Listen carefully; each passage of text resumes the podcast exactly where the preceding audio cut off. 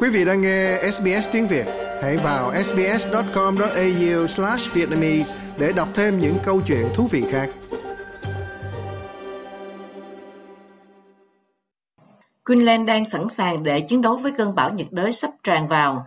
Các cảnh báo đã được ban hành tại các khu vực bắc của tiểu bang, nơi dự kiến sẽ sớm đón nhận cơn bão Jasper.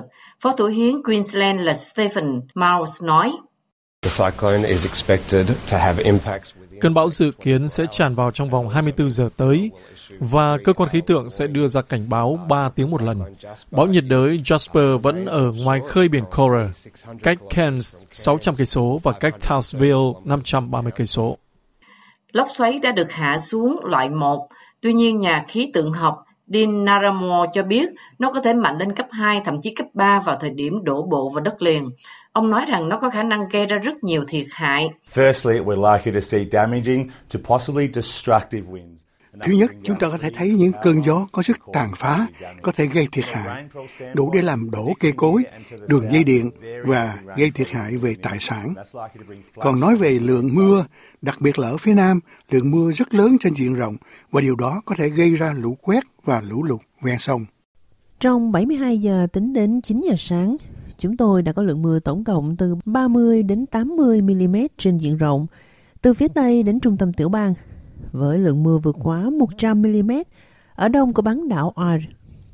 Khoảng 50% đường ở vùng hẻo lánh hiện đã bị đóng cửa và chúng tôi khuyến khích mọi người tiếp tục chủ động thực hiện các phương thức phòng ngừa để giúp giảm nhẹ những tác động đó với tài sản và bản thân họ. Các trung tâm sơ tán đã được thành lập và các đội cấp cứu bổ sung đã được khai triển từ Brisbane. Các kệ siêu thị đã được dỡ xuống và chính quyền cảnh báo các dịch vụ điện và điện thoại có thể bị cắt đứt. Phó Cảnh sát trưởng Queensland Sean Chilpy nói rằng mọi người cần phải chủ động. Think about now your medication, additional water, Thứ cần chuẩn bị như thuốc men, nước uống bổ sung, thực phẩm, những thứ bạn cần cho ít nhất là 72 tiếng đồng hồ trong gia đình mình.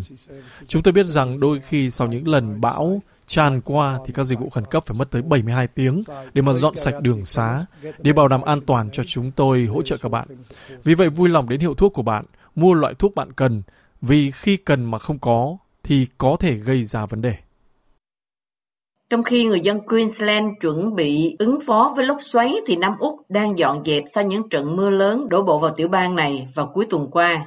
Dịch vụ khẩn cấp tiểu bang SES đã được kêu gọi để ứng phó với hơn 900 sự cố trong 72 giờ qua, với hàng trăm ngôi nhà không có điện do bão nghiêm trọng. Sự mất điện cũng ảnh hưởng đến hai bệnh viện trung tâm Aurora và Bulleru. Hai bệnh viện này buộc phải dựa vào máy phát điện dự phòng. Hannah Marsh của cơ quan khí tượng cho biết lượng mưa trong hai ngày cuối tuần bằng với lượng mưa trong hơn một tháng.